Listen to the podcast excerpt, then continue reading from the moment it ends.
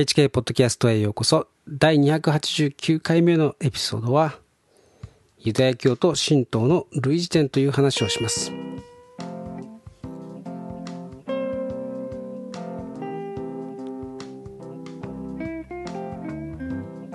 えー、このところですね、数週間にわたって、えー、マーヴィン・トケイヤというですね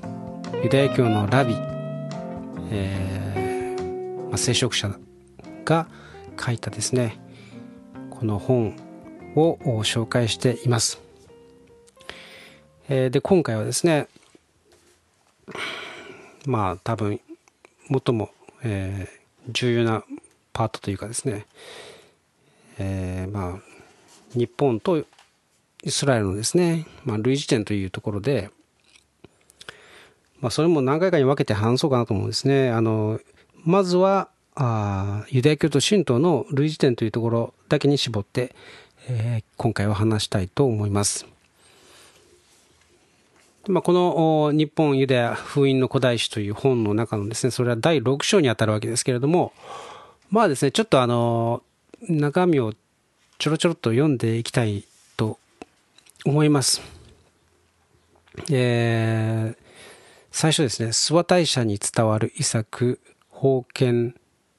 宝剣伝承ですね、まあ、この話は以前にもしたことがあると思いますが、えー、モリヤ山というところにですね、えー、アブラハムが、えー、一人子イサクをまあ、生贄に行きなさいと生贄に捧げなさいと神様からですね、まあ、命じられるわけです。えー、そして、えー、それをまあですねその言葉に従って、えーまあ、アブラハムはですね自分のイサクを子供一番可愛いですねイサクを捧げようとするんですけれども、まあ、そこで神様があやめなさいとストップをかけてですねでその代わりにお羊をおまあ、そこにですね、えー、やぶに、えー、角を引っ掛けてですね、えーえー、もがいているそのお羊が目に入ったのでそれを捧げなさいということで捧げたというエピソードがあるわけです。でそのモリヤ山というところは実はそのせんねんごにですね、えー、なんとダビデがですねその場所を、えー、エルサレムとしてですね、えー、首都として、えー、定めたわけです。えー、そしてさらにせんねんごそのまさにですね、えー、アブラハムがイサクを捧げようとしたその場所でイエス様は、えー 神の子えー、神父なる神がですねその子なる神であるイエス・キリストをその場所で本当に、えー人類のための生贄として捧げた。まあそういうですね、えーまあ、つながりがあるわけです。というこの話をですね、まあ、なんと神道のですねある祭りの中でそのエピソードをですね伝える祭りがあるんですね。えーだから本当にこれは驚くべきことなんですよ。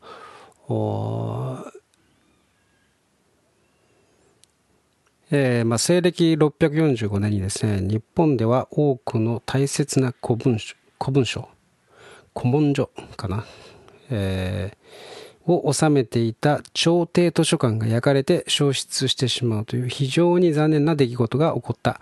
えー、神道派と仏教派の戦いがあり、その結果仏教派の蘇我氏が朝廷の大切な図書館に火を放ったのである。そのために図書館とその中のものが全焼してしまった。日本において現存で最古と言われている書物は古事記である。しかしその古事記でさえこの図書館焼失のろくじゅうななねんごのななひゃくじゅうにねんになってようやく書かれたものに過ぎない。つまり古事記以前にたくさんの古記録かな、うん古文書が、えー、日本に存在していたのである。その図書館には古事記より、えー、古い本が山とあった。ある人はそこに古代の古代イスラエルのトーラー、モーセ五書もあったのではないかと想像している。とまあですね、あのー、この本からですねちょっと紹介させていただいたんですけれども、まあ、えー、本が、えー、消失してしまった後ですね、まあ、何かしらの方法で、えー、その聖書の、えー、ストーリーをですね伝えていくべくですね、この お, お祭りというですねお祭りの中のある儀式を通して、えーまあ、伝えていこうというふうにしたわけでしょうね、きっとね。それで、えー、と諏訪大社というところにですね、えー、まあこれの本当にイサクを捧げるストーリーがですねもうまさにそのまま、えー、劇で演じられているわけですね。で、まあ、ちょっとその部分をですね、えー、読みたいと思います。私が日本に来て非常に驚いたことの一つは、聖書に記されているアブラハムのイサク封建伝承が長野県の諏訪大社で祭りになっていることだった。聖書関東の書創世記に、えー、神がイスラエル人の父祖アブラハムに試練を与え、その信仰を試されたという記事が載っている。ある日神はアブラハムに、あなたの子、あなたの愛している、えー、一人子イサクを連れてモリアの地に行きなさいと命じる。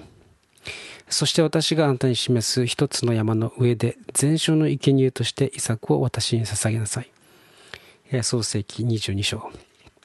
このモリアの地とは後の日のエルサレムである。アブラハムは神の命令を受けたとき、激しい、えー、苦悩に包まれたに違いない。しかし、この神の命令には何か善なる、えー、ご意志が、えー、存在すると信じて、彼はそれに従い、モリアの地に旅立った。モリアの地でアブラハムはイサクを縛り、祭壇の焚き木の上に置いた。えー、彼は小刀を取り出してイサクをほふろうとした。と、その時神の天使が現れ、彼の手を止めた。御使いは、あなたの手をその子に下してはならない。その子に何もしてはならない。今、私はあなたが神を恐れることがよく分かった。あなたは自分の子、自分の一人子さえ惜しまないで私に捧げた。と言った。そしてアブラハムが目を上げてみると、そこに角を藪に引っ掛けている一頭のお羊がいた。アブラハムは行ってそのお羊を取り、それを自分の子の代わりに全焼の生贄として捧げた。アブラハムはそれでその場所をヤハウエ、えー、イルエと名付けた。これは主は備えてくださるの意味である。長野県に諏訪大社という大きな神社がある。この御柱祭は有名だが、もう一つ古くから伝わる諏訪大社の重要な祭りとして御頭祭というのがある。これは古くは諏訪大社における最も重要な祭りであった。御頭祭はまさにアブラハムのイサク封建伝承の絵である。御頭祭においては少年が、えー、鬼絵柱と呼ばれる柱に縄で縛り付けられる。次に人々は少年を柱ごと竹のむしろの上に押し上げる。その時神官が小刀を取り出し、それを振り上げる。すると別のところから死者が現れ、それを止め少年が解き放たれるのである。江戸中期の国学者また紀行家であった菅江真澄が自分の見た御頭祭についてそう書き記した文章が残っている。縛り付けられる少年はイサクを、小刀を持つ神官はアブラハムを、別のところから現れる死者は天使の絵となっている。御頭祭は、えー、毎年しがつじゅうごにちに行われている。これはユダヤではちょうど杉越の祭りの頃にあたる。御頭祭においてはまた動物犠牲が捧げられた。鹿がななじゅうごとう犠牲となり、鹿の頭がななじゅうごこ捧げられたのである。聖書のイサク伝承の場合は羊であったが、日本には羊が見当たらなかったので鹿が用いられたとも言われている。まあとりあえずですね、この辺りまで、えー、でやめときますけれども、えー、っとですねえー、っともう少しその先にですね、諏訪大社は実は守谷、あ、守谷山と呼ばれている山に面している。なんと聖書のイサク伝承の守谷山 と, と全く同じ名前である。発音もヘブル語と同じだ。ユダヤ人にモリアといえば、彼はエルサレムのモリアのことかと思うだろう。諏訪大社が面しているモリア山の神はモリアの神と呼ばれている。諏訪大社はモリアの神を祀るために建てられた神社であるという。ユダヤ教でモリアの神といえば、聖書の教える天地創造の神ヤハウェに他ならないと、まあそういうことなんですね。ですので、えー、これがまず一つですね、すごく、えー、大きなですね、えーまあ、証拠というかですね、ユダヤ教と神道、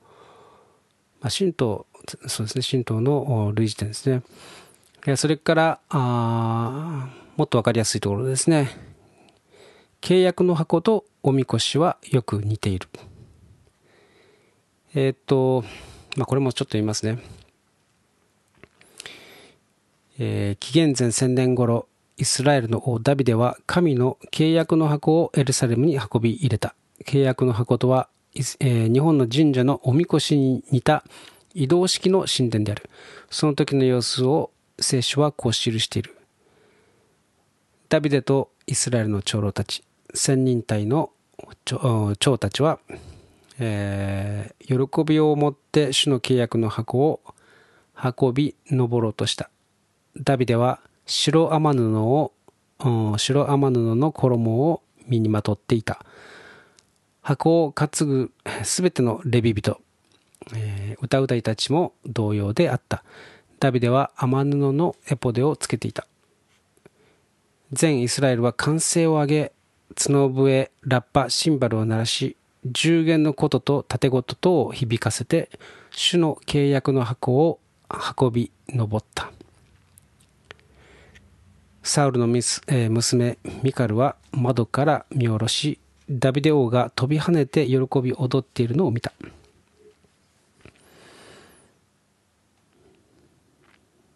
えー、契約の箱は長さひゃくじゅうさんセンチ、幅と深さはそれぞれろくじゅうはちセンチほどの長方形の箱であった。契約の箱はにほんの棒で担ぐようになっていた。契約の箱の担ぎ棒は現在の再現模型などを見るとしばしば、えー、箱の上、えー、上部につけていら、えー、つけられていたり、中ほどにつけられているものもある。しかし担ぎ棒は実際は箱の下部につけられていた。聖書によれば担ぎ棒を通す管は、えー、箱の基部に取り付け、えー、られていたと書かれているからである。ちょうど日本の神社のおみこしのような形である。イスラエル人のレビ族の祭司がこれを担ぎ、エルサレムの街中を神楽の音の鳴り響く中練り歩いた。ダビデ王はその前で踊った。彼の妻であるミカルはその姿を見て心の中で彼を蔑んだと聖書の中に記されているので、その踊りは優雅というよりはむしろ喜びを率直に表現する踊りだったのだろう。日本でも人々は契約の箱が街中を練り歩くとともにその前後で踊る。その歓声を上げ、さまざまな楽器を打ち鳴らして神楽を奏でる。日本のおみこしにはその上部に鳳凰と呼ばれる金の鳥の像がついていて、その翼を広げている。鳳凰は想像上の鳥で天的な存在である。同様にイスラエルの契約の箱の上部にもケルビム、えー、天使の一種と呼ばれる天的な存在が翼を広げていた。イスラエルの契約の箱は全体が金で覆われていた。アカシア材で作られていたが、えー、内外ともに純金で覆われていた。上部の周辺、えー、周囲には金の飾り、えー、縁も つ,、えー、ついていた。日本のおみこしも要所要所が金で覆われている。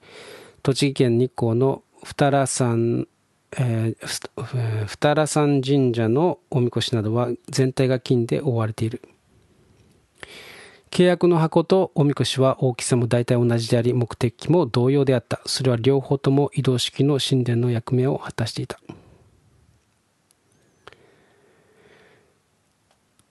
はいとまあですね、まあ、ざっと読んでみたわけですけれども、まあ、この、えーまあ、よくですね、そのおみこしをかす担いで、えーまあ、わっしょいわっしょいとですね、こう、まあ、威勢よく、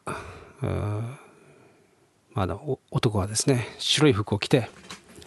いるわけですけれども、まあ、実はですねダビデも同じ、えー、服を着てですね、白装束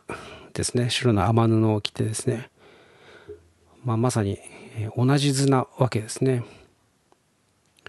でさらに面白いえー、エピソードがありますけれど、えー、契約の箱と お, おみこしの周辺のこともよく似ている。えー、京都の祇園神社では毎年祇園祭の時に男たちがおみこしを担いで川に入り川を渡る。こうした光景は私にはかつてイスラエル民族の出エジプトの後、祭司たちが契約の箱を担いでヨルダン川を渡ったという出来事の絵に見えてならない。えー、ヨシュア記のさん章じゅうよん節からじゅうなな節、えー、先日日本のテレビを見ていると瀬戸内海のある島の祭りの様子を映していた。その島ではおみこしを担ぐ役目に選ばれた男たちがいっしゅうかんにわたって一つの家に泊まり込み共同生活をするのだという。これは汚れから身を遠ざけるためだという。そしていよいよおみこしを担ぐ前日になると彼らは海に入って身のお清めをするのである。これはまさに古代イスラエルの祭司たちが行ったことと同じである。祭司たちとレビ人たちはイスラエルの神主の箱を運び上るために身を性別した。第一列、えー、歴代史のじゅうご章じゅうよん節と聖書に記されている。これは身のお清めをしたということである。聖書はまた、ダビデは契約の箱をエルサレムに運び入れた後、それを天幕の中に安置し、イスラエルの一人一人皆に、男にも女にもそれぞれ丸型のパン、夏目足の菓子、干しぶどうの菓子を分け与えた。第一歴代史じゅうろく章のさん節と記している。日本でも祭りの参加者である氏子にはお菓子が分け与えられる。このようにユダヤ人は日本の祭りを見るとき、そこにあたかも古代イスラエルの風習を見る思いとなって、あるときは郷愁さえ感じるのである。というわけで日本のおみこしにまつわる風習は、えー、古代イスラエルの契約の箱に非常によく似ている。世界中どこを探しても契約の箱にこれほどよく似ているものを持っているところは日本以外にはないであろう。日本のおみこしはイスラエル人が持っていた契約の箱の記憶の名残ではないかと思えてくるのである。とまあですね、えー、本当に興味深い話なんですけれど、まあ、その川を渡るっていうですね、その祭り、あそれはもうまさにですね、えー、イスラエルの民がよんじゅうねんの荒野の生活の後、ついに、えー、カナンのですね、えー、約束の地に、えー、踏み入れるというですね、その最後の難関がですね、えー、ヨルダン川だったわけです。その自分たちの前にですね、えー、水かさがすごくあってですね、えー、もう渡れない、普通普通では渡れない、そういう本当にですね、本当にそこを渡らなければ約束の地には入れない、えー、という時にですね、その契約の箱を担いだですね祭司たちがそのヨルダン川にですね足を踏み入れていくとですね、そのヨルダン川がせき止められてですね、そして、えー、イスラエルの民がみんな渡りきったという奇跡がですね、まあ記されているわけです。まあ、そのことをですね、この祭りを通して、えーまあ、後世に伝えていくという、まあ、それがひとえにですね図書館が燃やされてしまって、えーまあ、伝えるものがあの書物が残されていないからそうしたのかどうかは分かりませんけれども、まあ、とにかくですねそういう形でなんとか伝えていこうとしてですね、えー、やったんじゃないかなと、まあ、僕はそう想像してしまうんですけれど、まあ、あとですねみそぎ、えー、なんかもですね、まあ、それはまあ本当におそらくですね普通に、えー、まあ儀式 と, としてですねあの、えー、身を清めなければあそういう神事に携わることはできないということをですね、えー、やっていたわけですね。で今でもそういうところありますよね。それから、まあ、祭りなんか行くとですねあの、まあ、お菓子なんかがですね投げられますよね。はい。なのでそういうことがあ、まあ、その聖書のダビデ王のですね、えー、エピソードからずっと続けられてきたんじゃないかなというふうにですね思うわけです。まあ、その他にもイスラエルの祭司の服とですね日本神道の神官の服は似ている。まああのさっきも話したようにですねその白装束あの雨布を着てですねえー、まあちょうど神、えー、神官がですねあの白の服を着てるように、えー、全く、えー、同じなんですね。でまあそれに、えー、房というですねなんかあのなんていうんですかね、えー、房がついてるんですね。でまあそれも聖書にはあの、まあ、ちょっと言いますね。日本神道の神官が着るこの白い、えー、祭祀服には袖のところに房、えー、糸を何本か垂らした飾りがついている、えー、これは古代イスラエル人の風習と同じである。身にまとう着物に房を作らなければいけない、えー、申命記のにじゅうにしょうのじゅうにせつと聖書に記されている。ダビデの服にも房がついていたはずである。えー、房はだ、えー、イスラエル人であることの一種のトレードマークだったのである。日本神道の神官は肩から膝のあたりまで体の前後にかけて長方形の布をかぶっている、えー、そして腰のあたりで、えー、帯で締めてと、えー、留めている。これはイスラエルの祭司たちが着た、えーえー、外、えー、外衣、えー、またはエポデによく似ている。ダビデは雨布のエポデをつけていた。第一歴代史のじゅうごしょうのにじゅうななせつ。ダビデがつけたというエポデは大祭司用のカラフルなものではなく普通の祭司たち用の白いシンプルなものであった。第一サムエル記のにじゅうにしょうじゅうはっせつ。えー、古代イスラエルの祭司は帽子をかぶっていたが、日本神道の神官も帽子をかぶっている。神官の袴や帯も古代イスラエルの祭司のものに似ている。また聖書によると、古代イスラエルの祭司はウリムとトンミムと呼ばれる信託を得るための一種のくじを持っていた。出エジプト記のにじゅうはっしょうのさんじゅっせつ。その材質や形状などは明らかではないが、木片おるいああもしくは棒状のものであっただろうという学者もいる。一方、日本神道の神官は釈と呼ばれる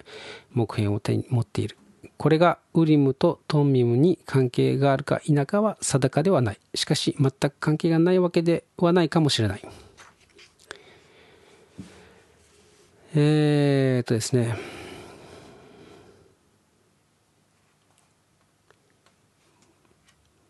まあ、その他にもですね、えー、ダビデの裸踊り。まあ、さっきあのワッシュイワッシュイと言ってですね、まあ、踊った話をしましたけれども、その部分もここに書いてあるので読みたいと思います。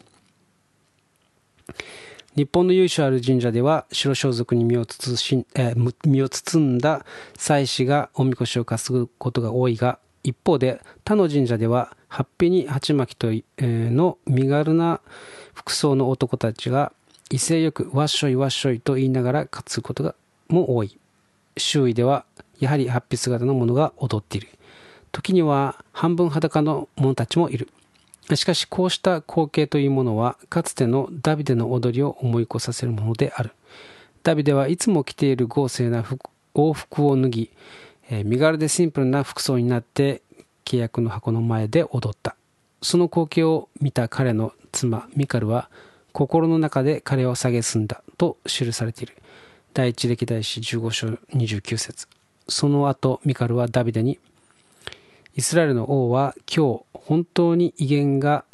ございましたね。ごろつきが恥ずかしげもなく裸になるように、今日あなたは自分の家来のはしための目の前で裸におなりになって、第にサムエル記ろく章にじゅう節と皮肉を言った。ダビデはすっぱだかになったわけではないが、普段豪勢な服を着ている彼が身軽な服装で時に肌を見せながら踊っている姿はミカルには裸のように見えたらしい。もしミカルが日本人がおみこしを担ぎながら踊っている姿を見たら、きっと同じように思うに違いない。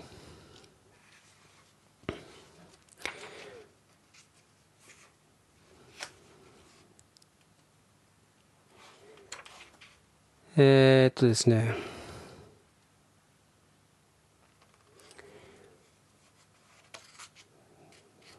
その他に、えー、っと、神社の構造は古代イスラエルの幕屋に似ている。えー、紀元前じゅうご世紀、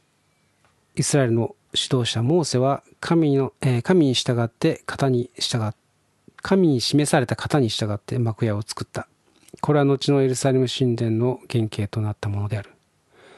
紀元前じゅう世紀になってソロモン王はエルサレムに神殿を作ったが、これは幕屋を大きくし、また壮麗にしたものであった。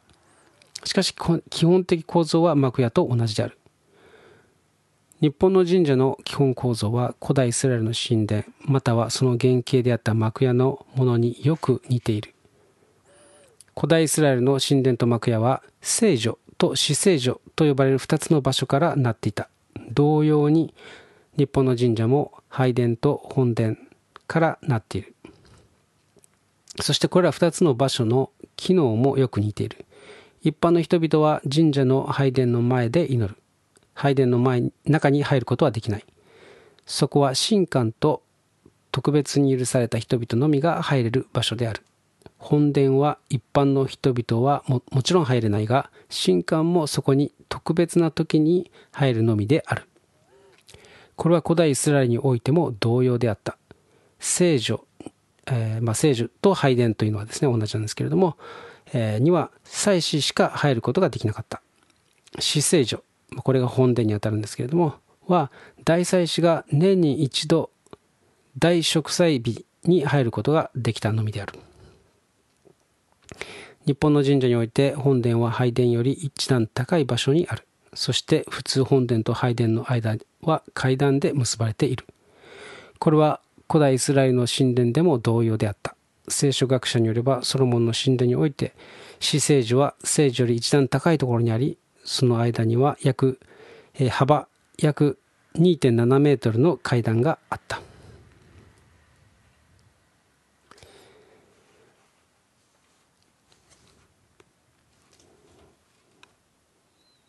それからですね、えー、神社の本殿には偶像がない。古代イスラエルの幕やまた神殿の至聖所には契約の箱が置かれていた。契約の箱の中にはイスラエルの三種の神器、えー、十戒の石の板、マナの入った壺、アロンの杖が入れられていた。これらは偶像ではなかった。人々はそれらを神として拝むことはなかった。それらの神器はそこがかあそこが目に見えない神の降臨する神聖な場であることを示すために置かれたのである。同様に興味深いのは、日本の神社の本殿にも偶像が一切置かれていないことである。本殿の中には鏡や御幣、石、剣などが置かれているが、それらは偶像ではない。神、えー、神道の信者はそれらの鏡や御幣、そのその他を神ご自身として拝んでいるかというと、そうではない。神道では神は目に見えないお方で、えー、お方と信じられているのである。鏡や御幣はそれがあそこが目に見えない神の降臨する神聖な場所であることを示すために置かれているに過ぎない。えー、鏡や御幣はよりしろと呼ばれる、えー、これは神の霊が降臨する目標物の意味である。えー、古代イスラエルの三種の神器、十戒の石の板、マナの入った壺、アロンの杖もそういう意味では一種のよりしろであった。えー、人間は木や石などで神の像を形作り、とかく偶像を作りやすい。古代世界においても古代世界においてはほとんど誰もが偶像を持っていた。それは目に見える神だったからである。古代メソポタミアの宗教は皆偶像を作った。エジプトでもそうだった。仏教でもさまざまな仏や神の像を作り、偶像を作る。ヒンズー教やギリシャ、ローマの宗教などもそうである。カソリックの、あの、カソリックのキリスト教にも偶像がある。しかし、ただユダヤ教と日本神道においては古代から一貫して偶像が作られなかった。これは両者の重要な特徴であり、強調されてよい類似性であると。まあですね、あの他にもあたくさん書かれてるんですけれども、まあここら辺でやめようかなと思います。かなり長くなってしまいました。えー、っとですねまあこのユダヤ教と神道の類似点ということで、本の中の、まあ、一部をですね、えー、読まさせていただきました。まあ、これをですね、えー、全て正しいというふうに思うかどうかは、あまあ、それぞれのですね、えー、自由ですけれども、まあ、これがそのい、まあ、今日話したのはですね、ほんの一部であるということ、まあ、これだけを聞いてもですね、かなり興味深いなと思われると思うんですね。えー、しかし、えー、まあですね、れええっと、まあ来週ですね、来週は、まあ、その、神道とユダヤ教の類似点だけではなくてですね、あの、まあ風習についても話していきたいと思います。まあ祭りですね。祭りの類似点ということですね。についても紹介していきたいと思います。えー、その後ですね、えー、っとヘブライ語と日本語の類似点についても紹介したいと思います。まあ、今日はですね、えー、かなり本の中を、えー、紹介しただけで終わってしまいましたけれども、いかがでしたでしょうか。まあ、このですね、えー、内容を聞いて、まああそうですね、この神様がですね日本に持っておられる、えー、計画とかですね、まあ、摂理というものを何かこう感じ取ってもらえたら幸いです。えー、最後にですね、いつものようにお祈りして終わりたいと思います。愛する天の父様、えー、今日は、えー、ユダヤ教と神道の類似点に類似点についてシェアしましたが、これを聞いてくださった方々の一人一人がどうか神様の、えー、理解、えー、をより一層持つことができ、また神様に近づく、えー、ものとなりますように、この情報が本当に神様を知る上で、えー、良き助けとなりますように。今日のこの時を感謝して、イエス・キリストの名前によってお祈りします。アーメン。最後まで聞いてくださってありがとうございました。ではまた来週お会いしましょう。